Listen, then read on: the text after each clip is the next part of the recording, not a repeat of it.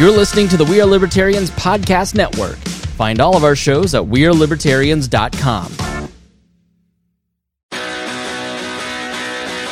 Well, hello, hello, my lovelies. Welcome to another episode of Gingerarchy. I am your host, Trisha Stewart Mann, and I have an awesome guest today.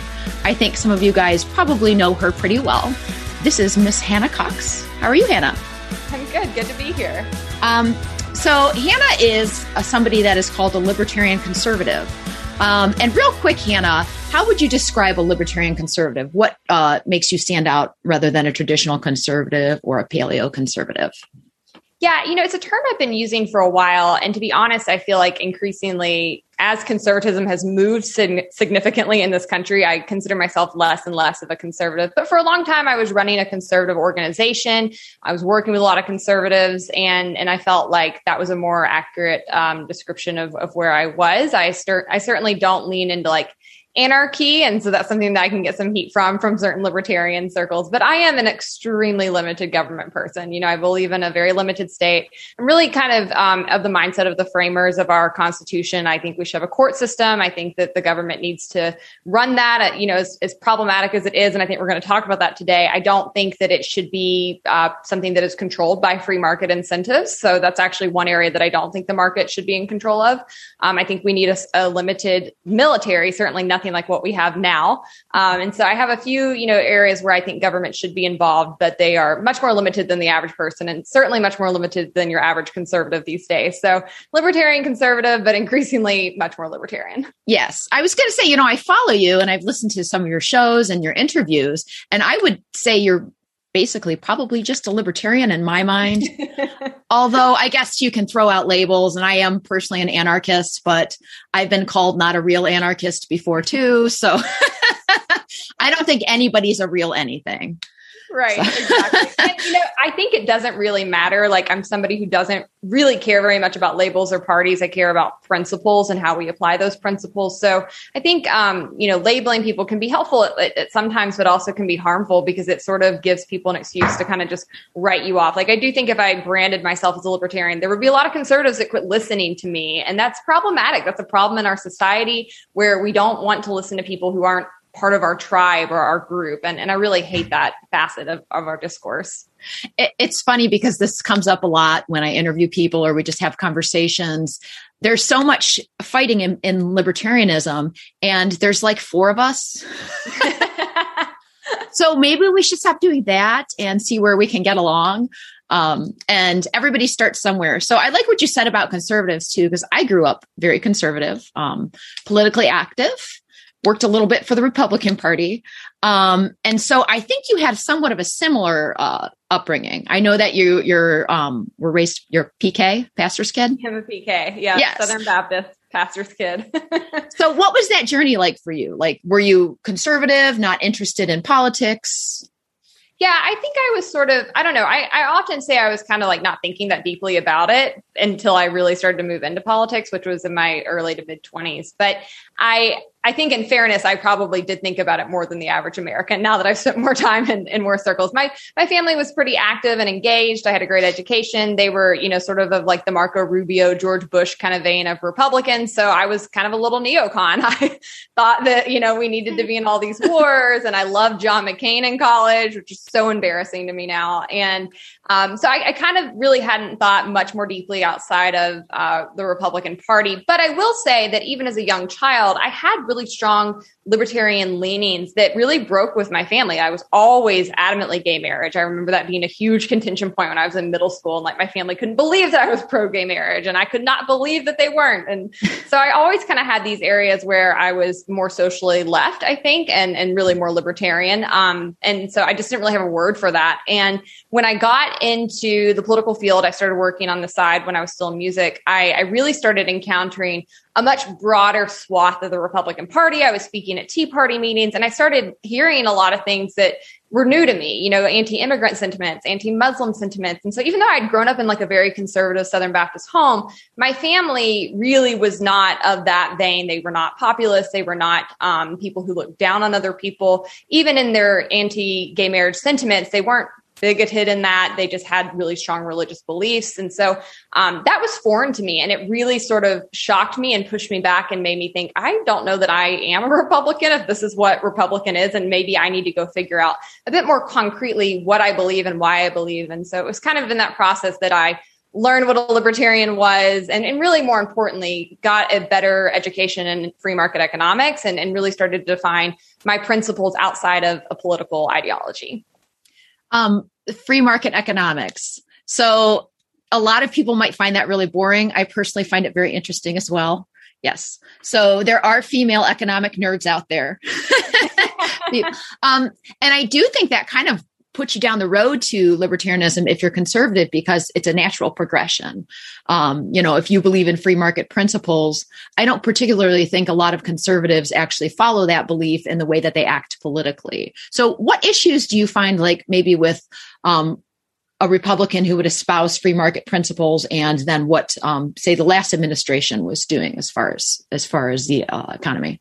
Yeah, there's a lot of confusion, I think. I think free markets and capitalism are buzzwords that the Republican Party loves to throw around and use. And, and I was also somebody, you know, who was in this camp that just sort of trusted them. I believe that's what they were doing. And I didn't have a strong enough economic understanding to recognize when they broke with that, right? So um, I did get into economics. And, you know, it's funny, I never thought I would be into econ. I don't like math. And to me, it was like this very math, nerdy, tech kind of subject. Yeah. But really, if you study free market economics, it's a study of people, it's a study of, of human action. It's, it's actually something that if you're into psychology and sociology, I think you'll gravitate towards and, and find that it's much more accessible than it probably sounds on the on the offset. And that was the case for me. And as I got deeper and deeper into it, I was then able to start watching the votes, especially at the state level where I was working, and you know, all of a sudden recognize like these guys aren't actually supporting free market economics at all.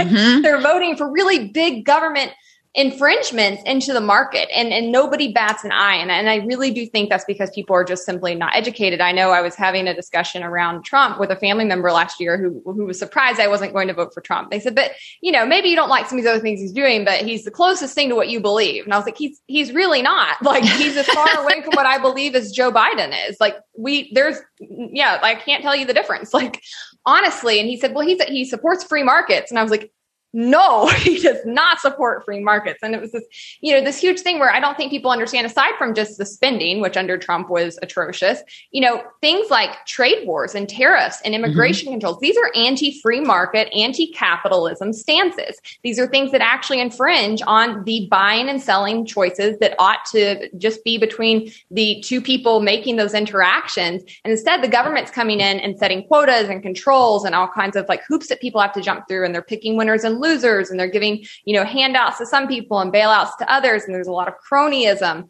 Um, and, and we saw just as much of that under Trump as we have any Democrat administration. Um, and, and we saw it under Bush and we saw it under Reagan. And, and really, if you start to understand these principles, once you start looking back at these administrations, you start to recognize that um, I love the Tom Woods quote that says you vote and you vote and you vote, but you just get John McCain. John McCain. yes. And you do. And I know a lot of Democrats who feel the same way, especially when it comes to things like war and civil liberties. Like, no matter what these people tell you, they get in office and they're not actually standing by these mm-hmm. things. So um, I, I, really do wish that more Americans had time to pay attention to what's going on behind the scenes and not just listen to the talking points because they say one thing and do another. But I think also it's important that people have a better grasp of those principles so that they can tell when the parties aren't actually measuring up to them. Um, so, as far as free market principles, a lot of people would argue that um, border control is important. Um, in order to keep you know entitlement program spending down things like that. But actually through um, free market principles and and economists that i've studied uh, more of an open border system or at least a very uh, uh, immigration system that would be easier for people to get through would actually be more in line with free markets. What do you think about that yeah, to me, this was something when it first started coming up that really surprised me. I've always been very pro immigrant. I like immigrants first and foremost. Um, I, you know, as somebody who's not even that deep of a math person, it's a pretty basic dollars and cents calculation. Immigrants are a net positive for our economy. They, they're such a benefit to us. And it's amazing that we have a country where people want to come. You know, there's so many places that people are trying to get out of, and that's a death sentence for a country and for an economy.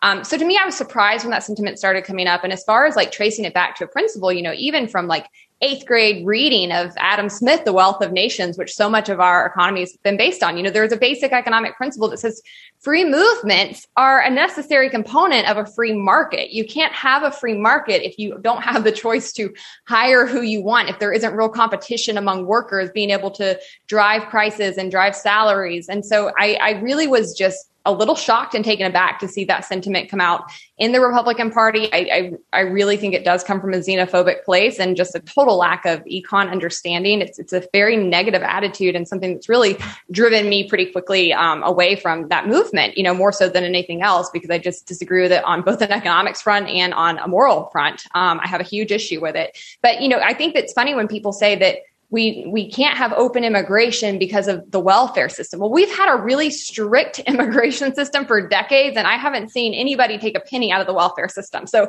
that's not working so well to actually reduce entitlements. Maybe if we were to open the borders there'd be more incentive for us to start to claw back some of that.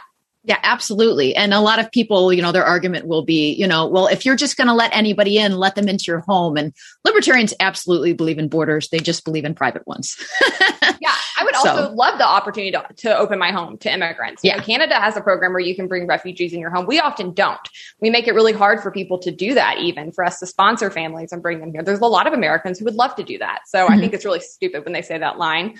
Um, but furthermore, you know, I, I don't know that I'm somebody who's an, a no borders person. And mm-hmm. I think mm-hmm. that's a really big difference between saying no borders versus open borders. I think, you know, you can have an open border system where people can move about and live and work and, and seek safety and resources and basic employment, even without giving them citizenship, right? It doesn't have to mean that people then get to vote or have access to entitlements, et cetera. Uh, we know from the data that immigrants are far less likely to be dependent on those things anyways than, than native born Americans. They tend to be very industrious, hardworking hardworking people. Um, but as a whole, I, I think that you could have an open border system that that doesn't necessarily give all of the benefits of citizenship to somebody. It's more important that we have the ability for people to move about. And I would hope that during COVID, where so many people had that right taken from them and mm-hmm. they were mm-hmm. shut in their homes, that that would all of a sudden um, make them a bit more aware of how that is a human right to be able to seek safety and and and resources and to go where where you um, need to be in, in certain times of crisis. I know for me it was because I was in New York City when COVID hit, and the ability to leave. New York and go to South Carolina where my family was was a huge deal. That's scary too. Um, you know, being there, did you feel like you were almost going to get stuck in New York in like some yeah. some sort of like movie type of situation yes. where you couldn't get out?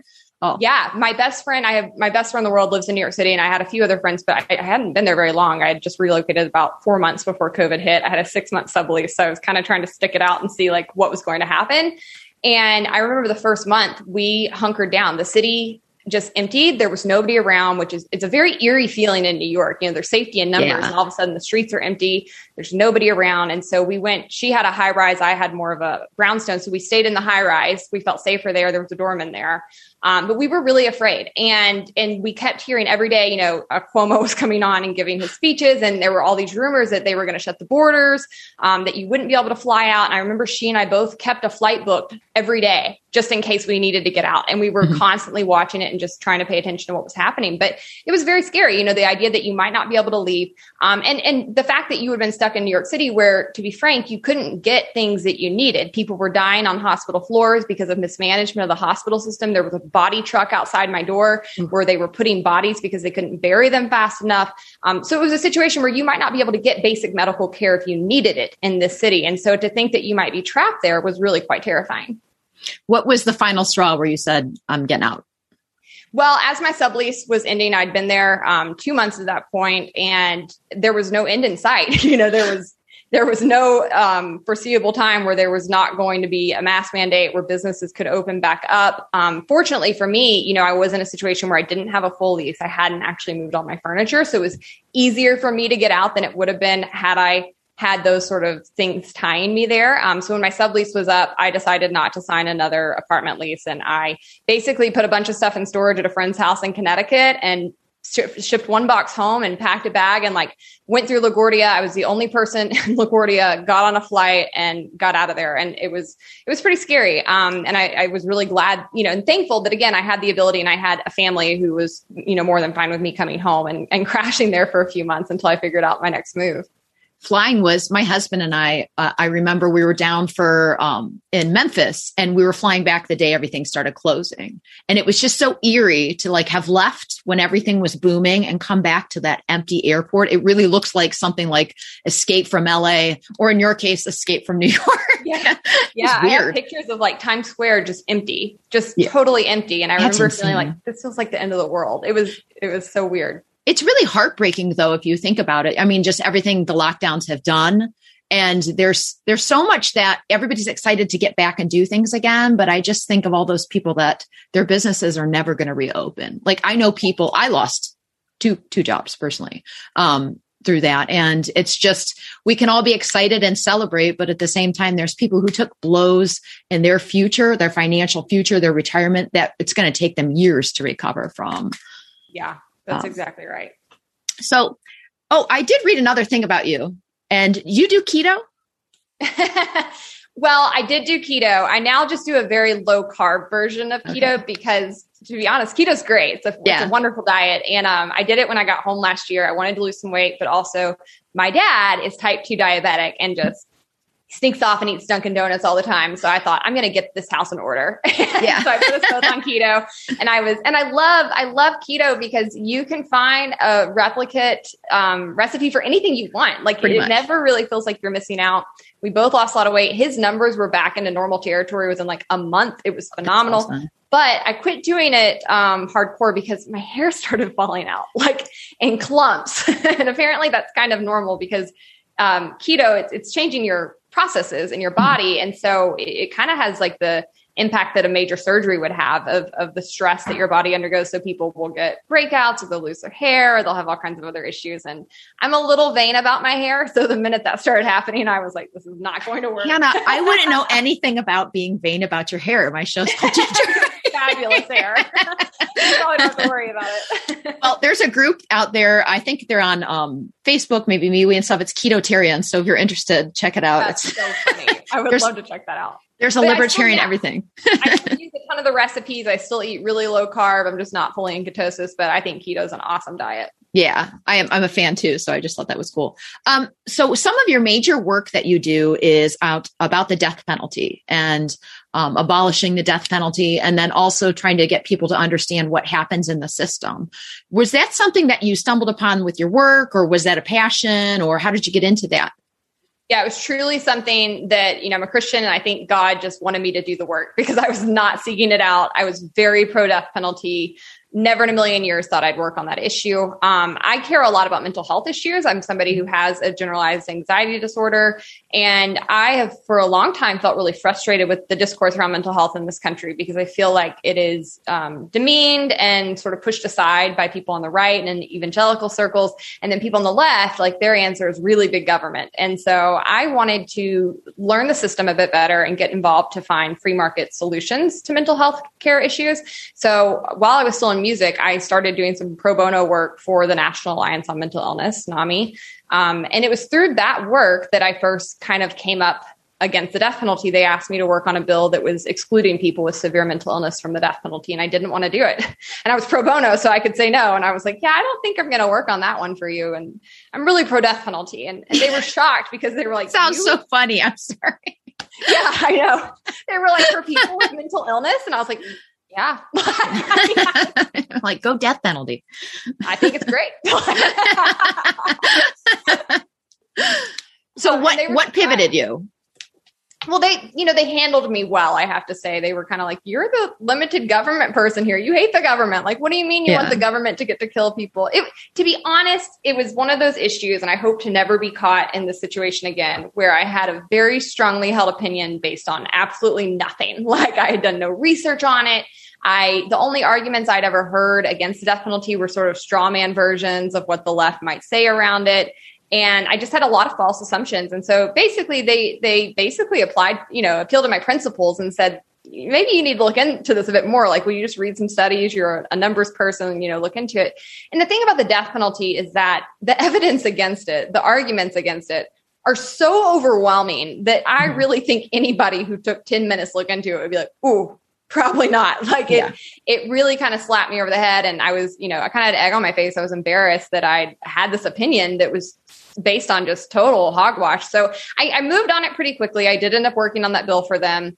Um, first, I just kind of became convinced we needed better protections or we needed to fix the system. And then as I got around it more and worked on it longer and longer and just came to see the full picture even more up close, I became adamantly against it. And then from there, um, a few years later, I ended up taking over conservatives concerned about the death penalty and ran that for three years before moving to where I am now, which is the Foundation for Economic Education. So um, I've had a long road with the death penalty, but yeah, it, it definitely wasn't something that I necessarily saw myself doing.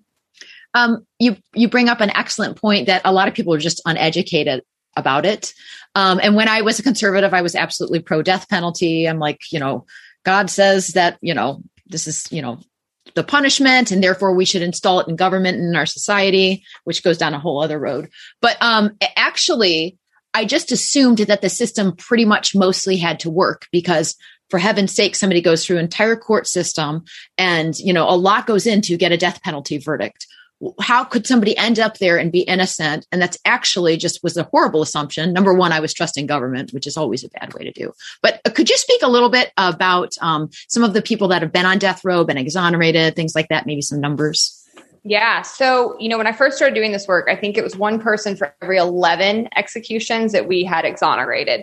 Now, not even five years later, that number is one person exonerated for every eight executions. That's how many more innocent people we've discovered in a very brief time.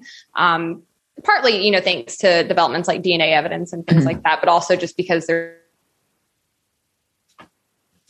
there's been a really great concerted effort of pro bono work like the Innocence Project and others in their sort of vein of attorneys who are coming in and doing the work to really start working through these old cases. But when I used to hear those numbers, you know, innocence numbers, one, I had no idea it was the, the sheer weight of that number is much bigger than I would have guessed. But even when I would hear about an innocence case on death row, to me, I thought that was proof that the system worked, right? It's catching itself. See, like it's doing things right.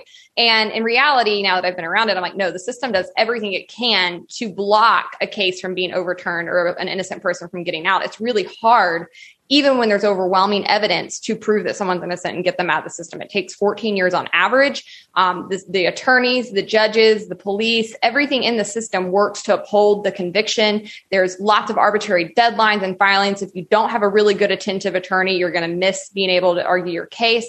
They will block DNA testing of evidence. You know, I know under the election last year, there was a lot of conversation around Kamala Harris having blocked potentially exculpatory evidence while she was attorney general in California and people were kind of outraged. And I was like, yeah, you should be outraged, but you should also know there's like 10 other AGs doing this right now, mm-hmm. like as we speak. This is so common.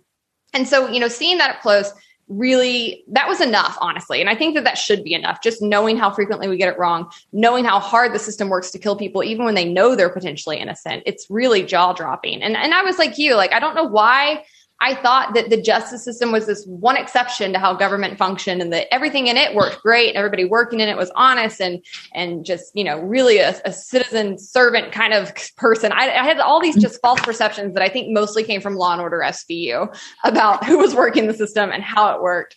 And nothing could be further from the truth. And, and it really is quite galling. Um, and just to give a couple stats on it, you know, when people hear that there are these innocence numbers, they'll say, well, then we should only give people the death penalty if there's an eyewitness and only if there's, you know, beyond the shadow of doubt. And I'm like, 70% of wrongful convictions we've discovered involved eyewitness testimony. Mm-hmm. We're really, really bad at recognizing people, especially when we get the cross racial recognition test.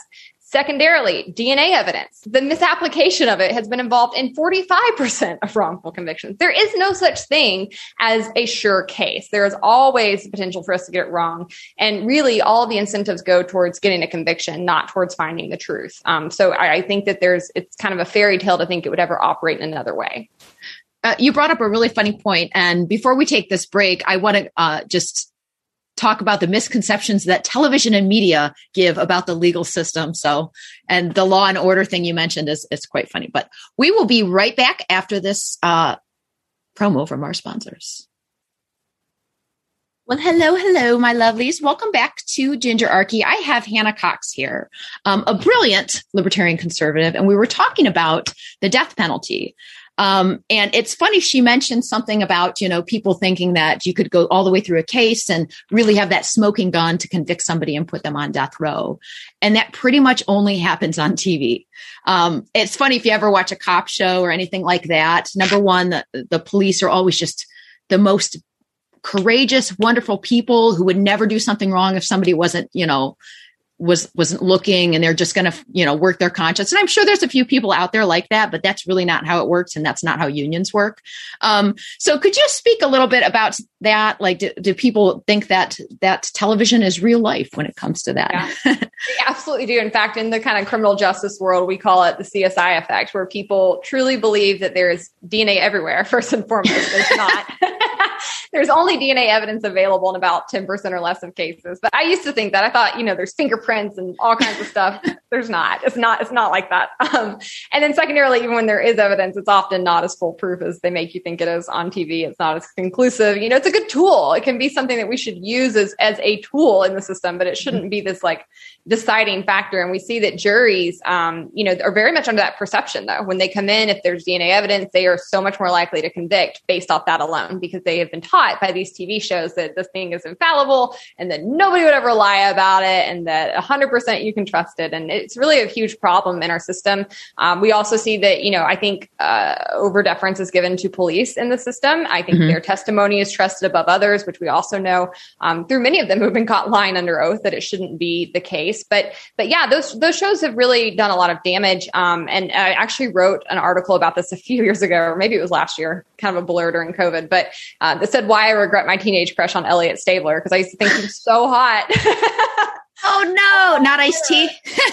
and, um, he's just ruined for me now. I can't even watch that show anymore because I'm like, this is propaganda. It's it's yeah. so frustrating. But you know, the good thing, the good thing in, is that most Americans despite us having such a, a, humongous prison population, most Americans will never encounter the criminal justice system. And thank God for that. But it does lead people, especially people certain socioeconomic classes and races, to having a really um, just totally fairy tale view of the system and how it operates and what it's truly like. And I've even seen one of my relatives going through this recently. I have a cousin who's had some issues and they're they're shocked at how they're being treated by the district attorney or by the police or by some of the corrupt things they're doing. And I'm like, I've been trying to tell you guys this for years, you know, but until you're impacted by it, think it's hard for people to really start to put themselves in the shoes of others or just truly grasp the the sheer corruption that is going on in our system.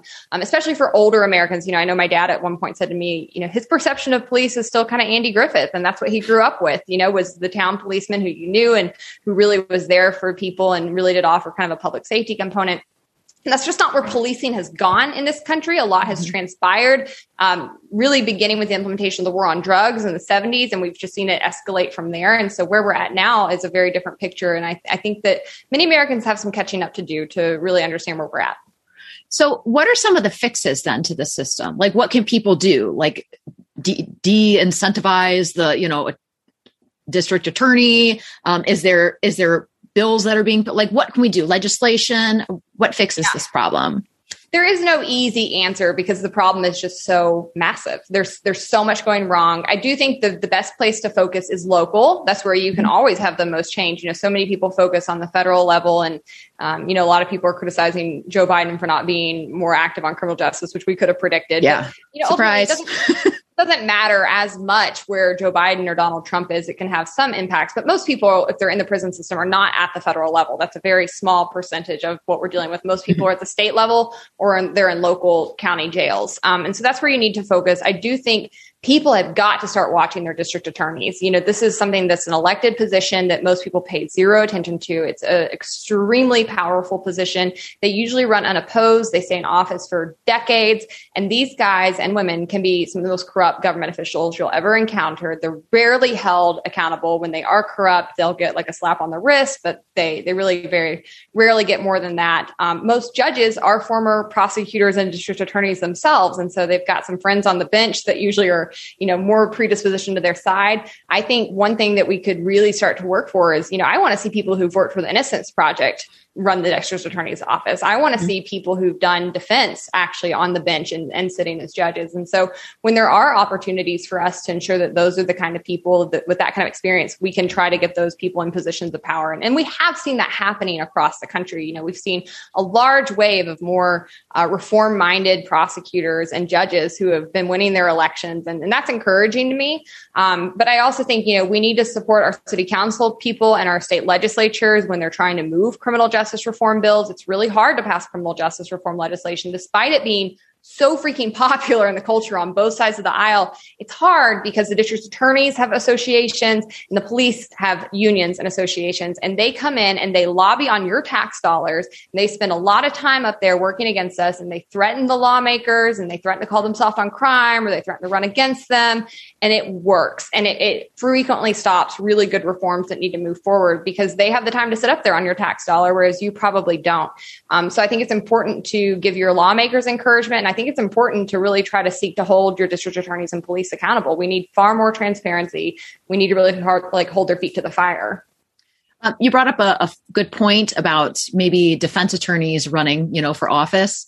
And I used to be under the perception, the law and order perception, that they're all the slimiest people in the world. I mean, whenever they cast those characters in those shows, the defense attorney, like 99% of the time, they're just awful people. Mm-hmm. And actually, having known quite a few in my life now, and then um, having done some work here locally in uh, Cuyahoga County as far as bail reform and jail reform and things like that, there's some of the most brilliant people that fight against the system that uh, you know they're some of the only people that get things done where sometimes you feel like the little guy in a way they're the little guy but like they're the heroes so um, i think that's another perception of you know that people have that probably should be flipped on its head a little bit 100%. And it's so funny you're in Cuyahoga County in Ohio. I didn't know that. Yes. Cuyahoga County is a county that is uh, emblazoned in my mind because of some issues around the death penalty and, and district attorneys there. There have been a lot of issues. So that's quite interesting. We They're one of the high usage counties in the whole country. So yeah, there's there's some major issues in Cuyahoga County um, as far as like prosecutor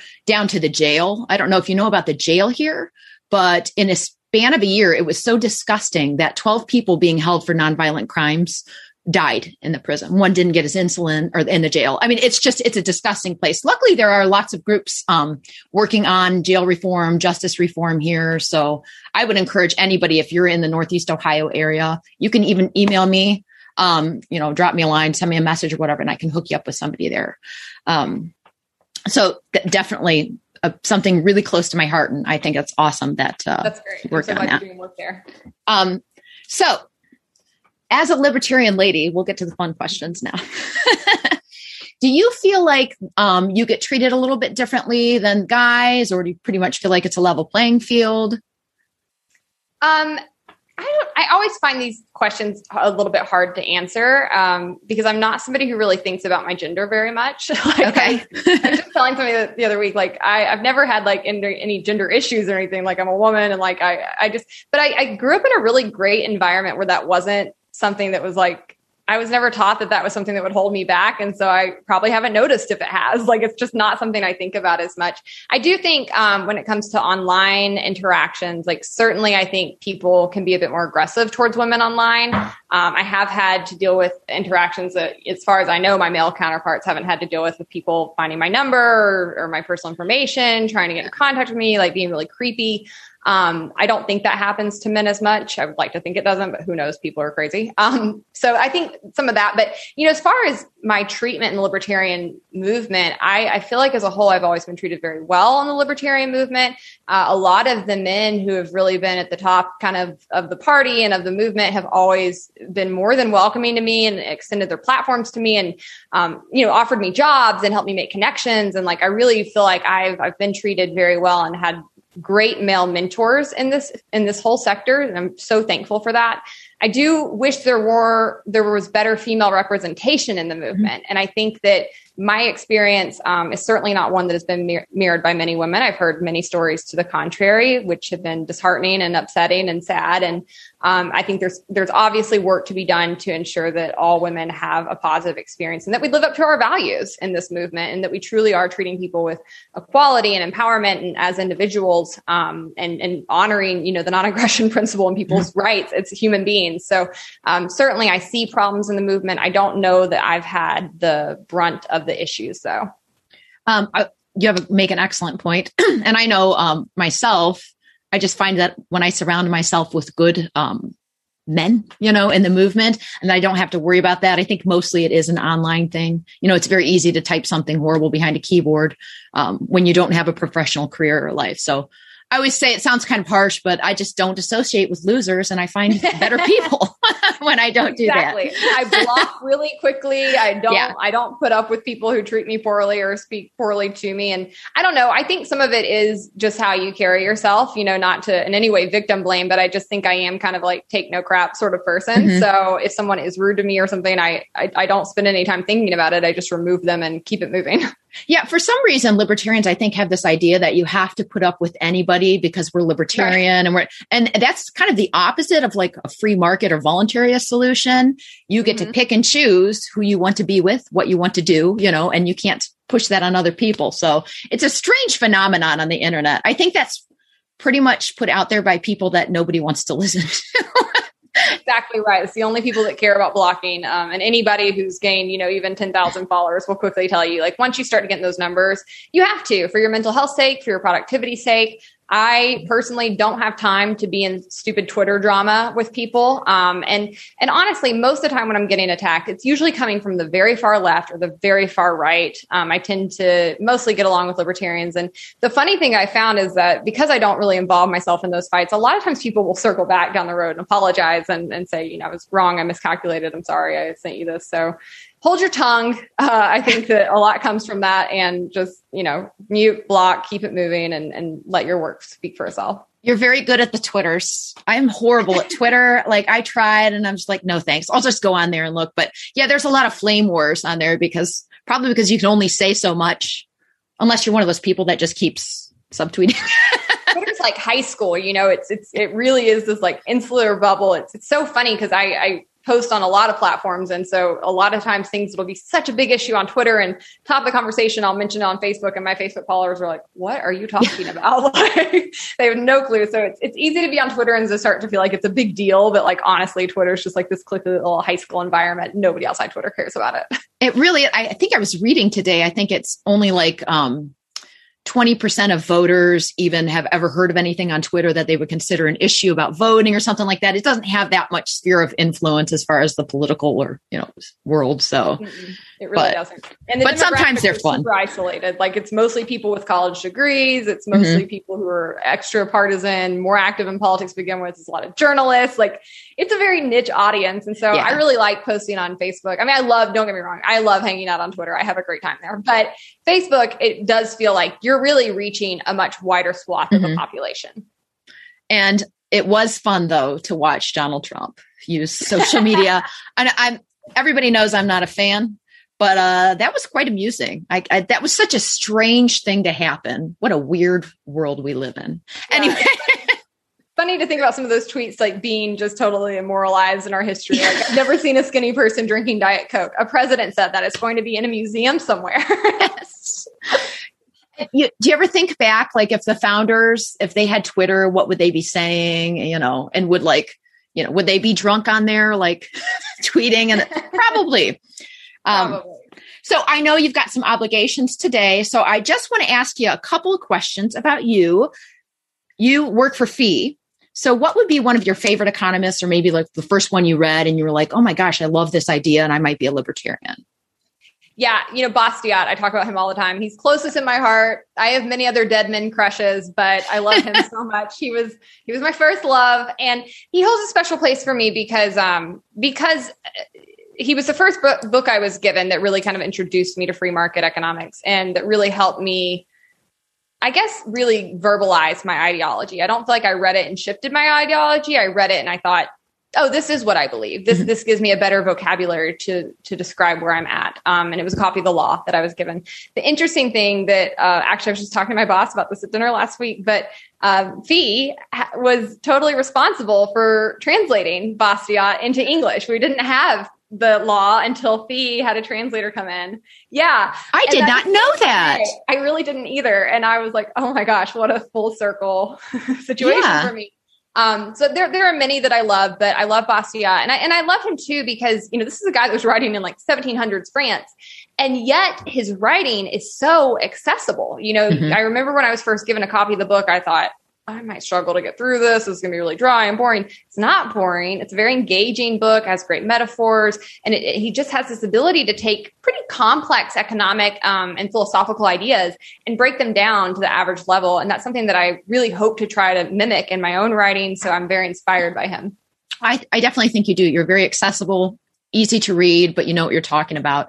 I think that's really important because sometimes libertarians get into this like bookworm thing where we're it's like we're flexing like human action and human action was hard and I listened to yeah. it on Yeah. so I, I, think some of the most accessible stuff is great to suggest to people that are new to libertarianism. So if somebody's like, well, you know, I'm a conservative and, you know, I, I believe in free market principles, but I'm going to try something out, like besides the law, what would you suggest to them as far as reading?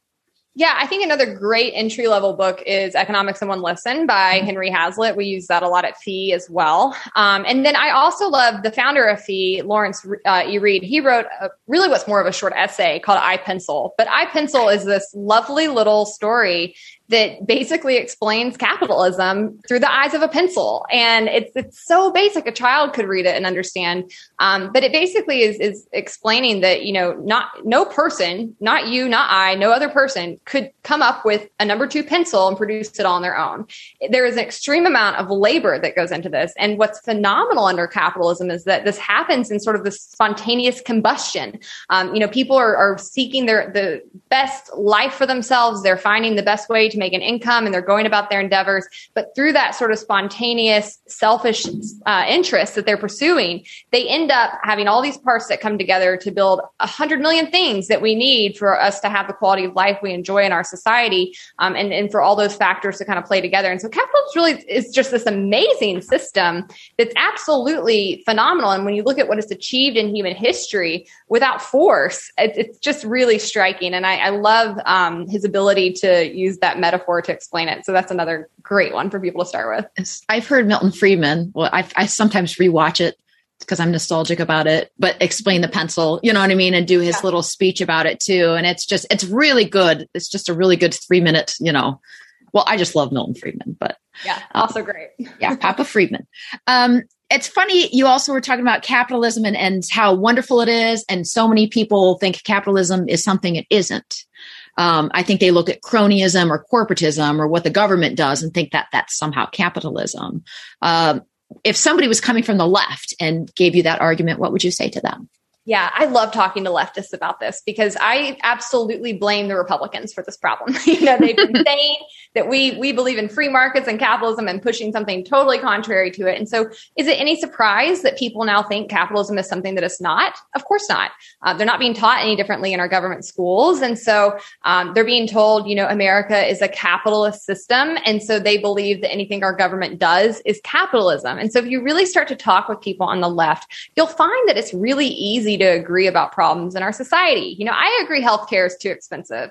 I mm-hmm. agree that kids aren't getting a great education. I agree that we're not seeing wages keep up with inflation, um, and really that people increasingly cannot afford the things that they want to be able to buy, even when they're working really hard. I agree with you on those things. But what you're blaming for the problem is actually government intervention into the market. And you should be mad at that, right? That I'm mm-hmm. mad at it too. That's not capitalism. That's an attack on capitalism having that basic conversation, I think opens a ton of doors because it gets us on a a common ground of understanding where we're now we're using the same language. And and once we're using the same language we can then start coming up with ways that perhaps we can better address the problems that i think most of us actually agree upon and come up with solutions that will make people happy. And i and i also think you know once people understand that all these problems are caused by government they'll be less likely to want to give the government more power more money mm-hmm. and more ability to keep infringing on the market because you can't fix a problem with the same thing that created it.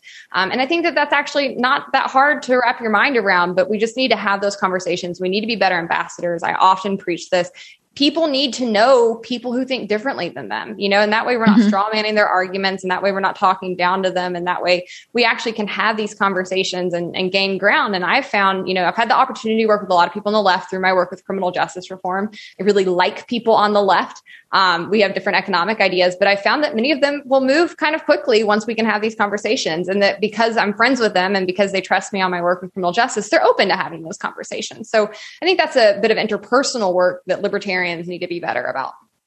You mean we shouldn't just scream somebody as a status and like throw human action at them or Yeah, also fun, but yes, probably doesn't work very well. Not quite as effective my actually my favorite um, libertarians and anarchists are people that came from the left as well. My husband was a huge liberal. I grew up a um, huge conservative. You know what I mean? And we've kind of met this way. So I enjoy somebody from a different experience just to see the way that they came to libertarianism. So just because it's Absolutely. something I'm not familiar with. So, all right, Hannah, what what are you doing now that you've moved into your new home?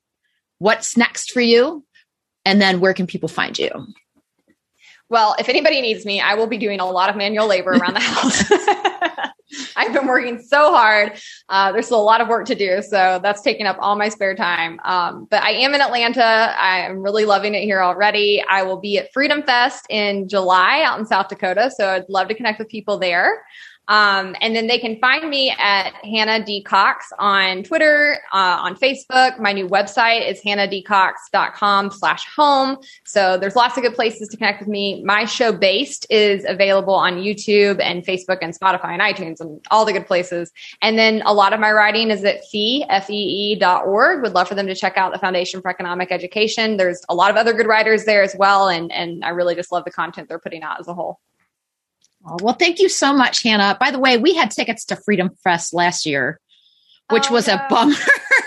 that is a bummer. We ended up just having to go to Vegas because we couldn't cancel and just driving around the desert. So, and of course, we don't this year because I'd love to meet you out there.